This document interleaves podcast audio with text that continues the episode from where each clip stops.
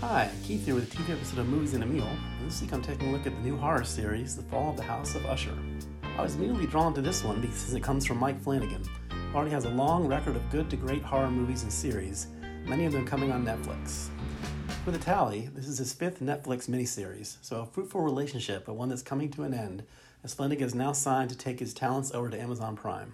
With this run, he's created a horror world to rival that of American Horror Story, and I much prefer Flanagan's style a heavy dose of gothic and creepy, with stories that often keep building on classics and keep you enthralled until the end. My favorite so far is Midnight Mass, but today it's all about The Fall of the House of Usher, his most ambitious but not his best Netflix offering yet. As fans of Edgar Allan Poe will know, this one takes its title from a Poe story, but the fun here comes in both how Flanagan and his as usual amazing cast build upon that premise and take it in all kinds of fun directions. So, a little first on what the Poe story is about. In it, an unnamed narrator comes to visit his friend, Roderick Usher. While there, it seems that Roderick's unwell sister, Madeline, dies.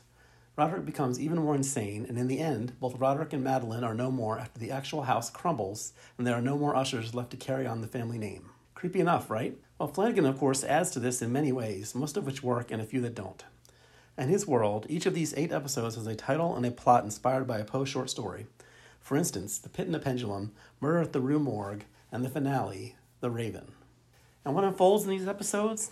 I won't reveal it all, but Flanagan has constructed a story that's part succession, part gothic horror, as he makes Roderick and Madeline into the ruthless leaders of a pharmaceutical empire that's clearly inspired by the Sacklers, built on opioids and extremely shady practices. Without revealing too much more, Roderick has six heirs who, you'll find out early, each meet grisly ends. I'm not really revealing too much here because there's a lot more going on and it's so much fun to watch unfold. The beauty in Flanagan's series, this one included, comes in both how intricately they're constructed and the cast he assembles each time. It's the real troupe loyal to him, and they all shine this time out.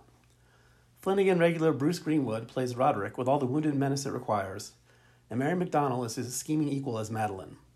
And if Flanagan has a muse, it's one of my favorites, Carla Gugino, and this time out plays the mysterious Verna, who I won't say any more about, but wow, is it perfectly creepy. Among the Usher heirs and other supporting cast, there are fun turns from Flanagan regulars Henry Thomas, Katie Siegel, Zach Gilford, and Rahul Kohli, among others. Best of all for me was iZombie vet Malcolm Goodwin as the younger version of crusading lawyer C. Auguste Dupin.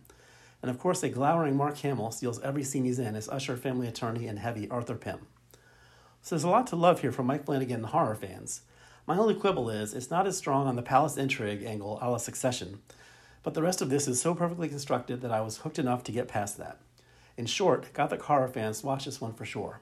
Uh, so that's it for this week. As always, you can catch us at moviesandmealog at gmail.com, Movies and Meal on Twitter, and you give us a listen on iHeartRadio, Apple Podcasts, Spotify, or wherever you get your podcasts.